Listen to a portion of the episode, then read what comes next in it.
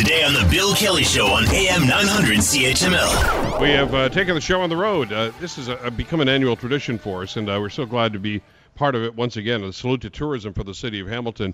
And uh, we are broadcasting live from the ground floor of the Lister Block in downtown Hamilton, which, of course, is the uh, headquarters for Tourism Hamilton. We're going to talk with a lot of the folks uh, from uh, the tourism department here in the city of Hamilton over the next uh, few hours, as well as some of the movers and shakers. And, I know that we, talk about this constantly and about you know tourism, and people time, sometimes shake their heads and say, "Hamilton tourism? Who comes here for tourism?" You'd be surprised.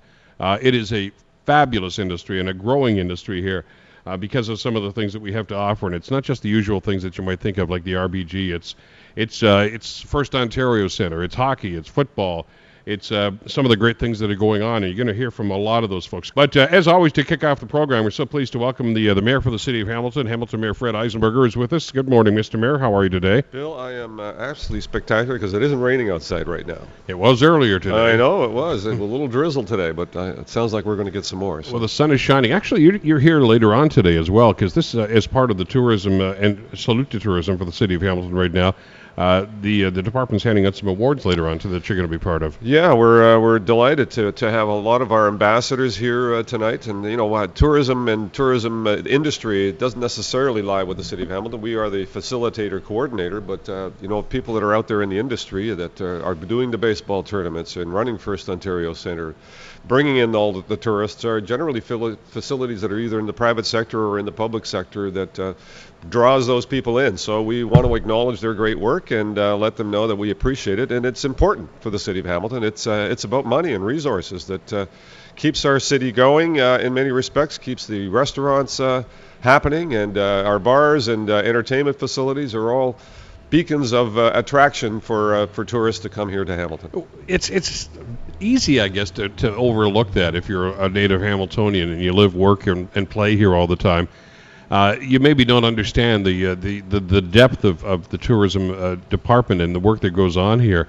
and the number of people that actually come and visit the city. I mean, you know, you may be driving down the street one day on Fennell Avenue or down uh, on Centennial Parkway in your neck of the woods, and oh, there's an Ohio license plate. Isn't that interesting? I wonder why they're up here. Well, it, it, happens more and more. Sure, and it happens because of uh, sports events that are happening, hockey tournaments that, uh, that are ongoing, basketball tournaments, you name it, uh, baseball uh, coming up now, and uh, lots of people having tournaments as well. Pickleball big attractor in uh, in terms You're of a big uh, pickleball fan now. I, uh, I ever I, since the Canusa games. That's right.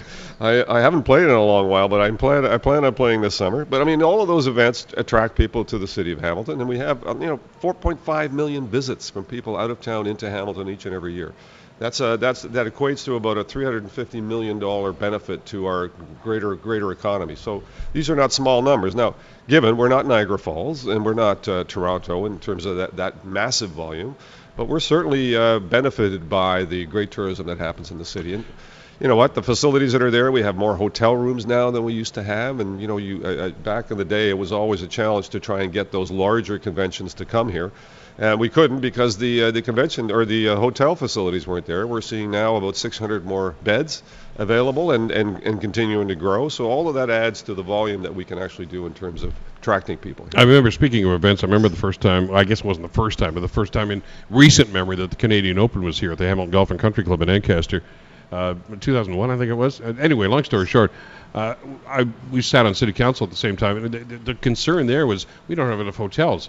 You know, you know, I've got some of the greatest golfers in the world that are coming here, and, and plus all the PGA folks because it's a, obviously it's one of the, the big tournaments on the PGA Tour.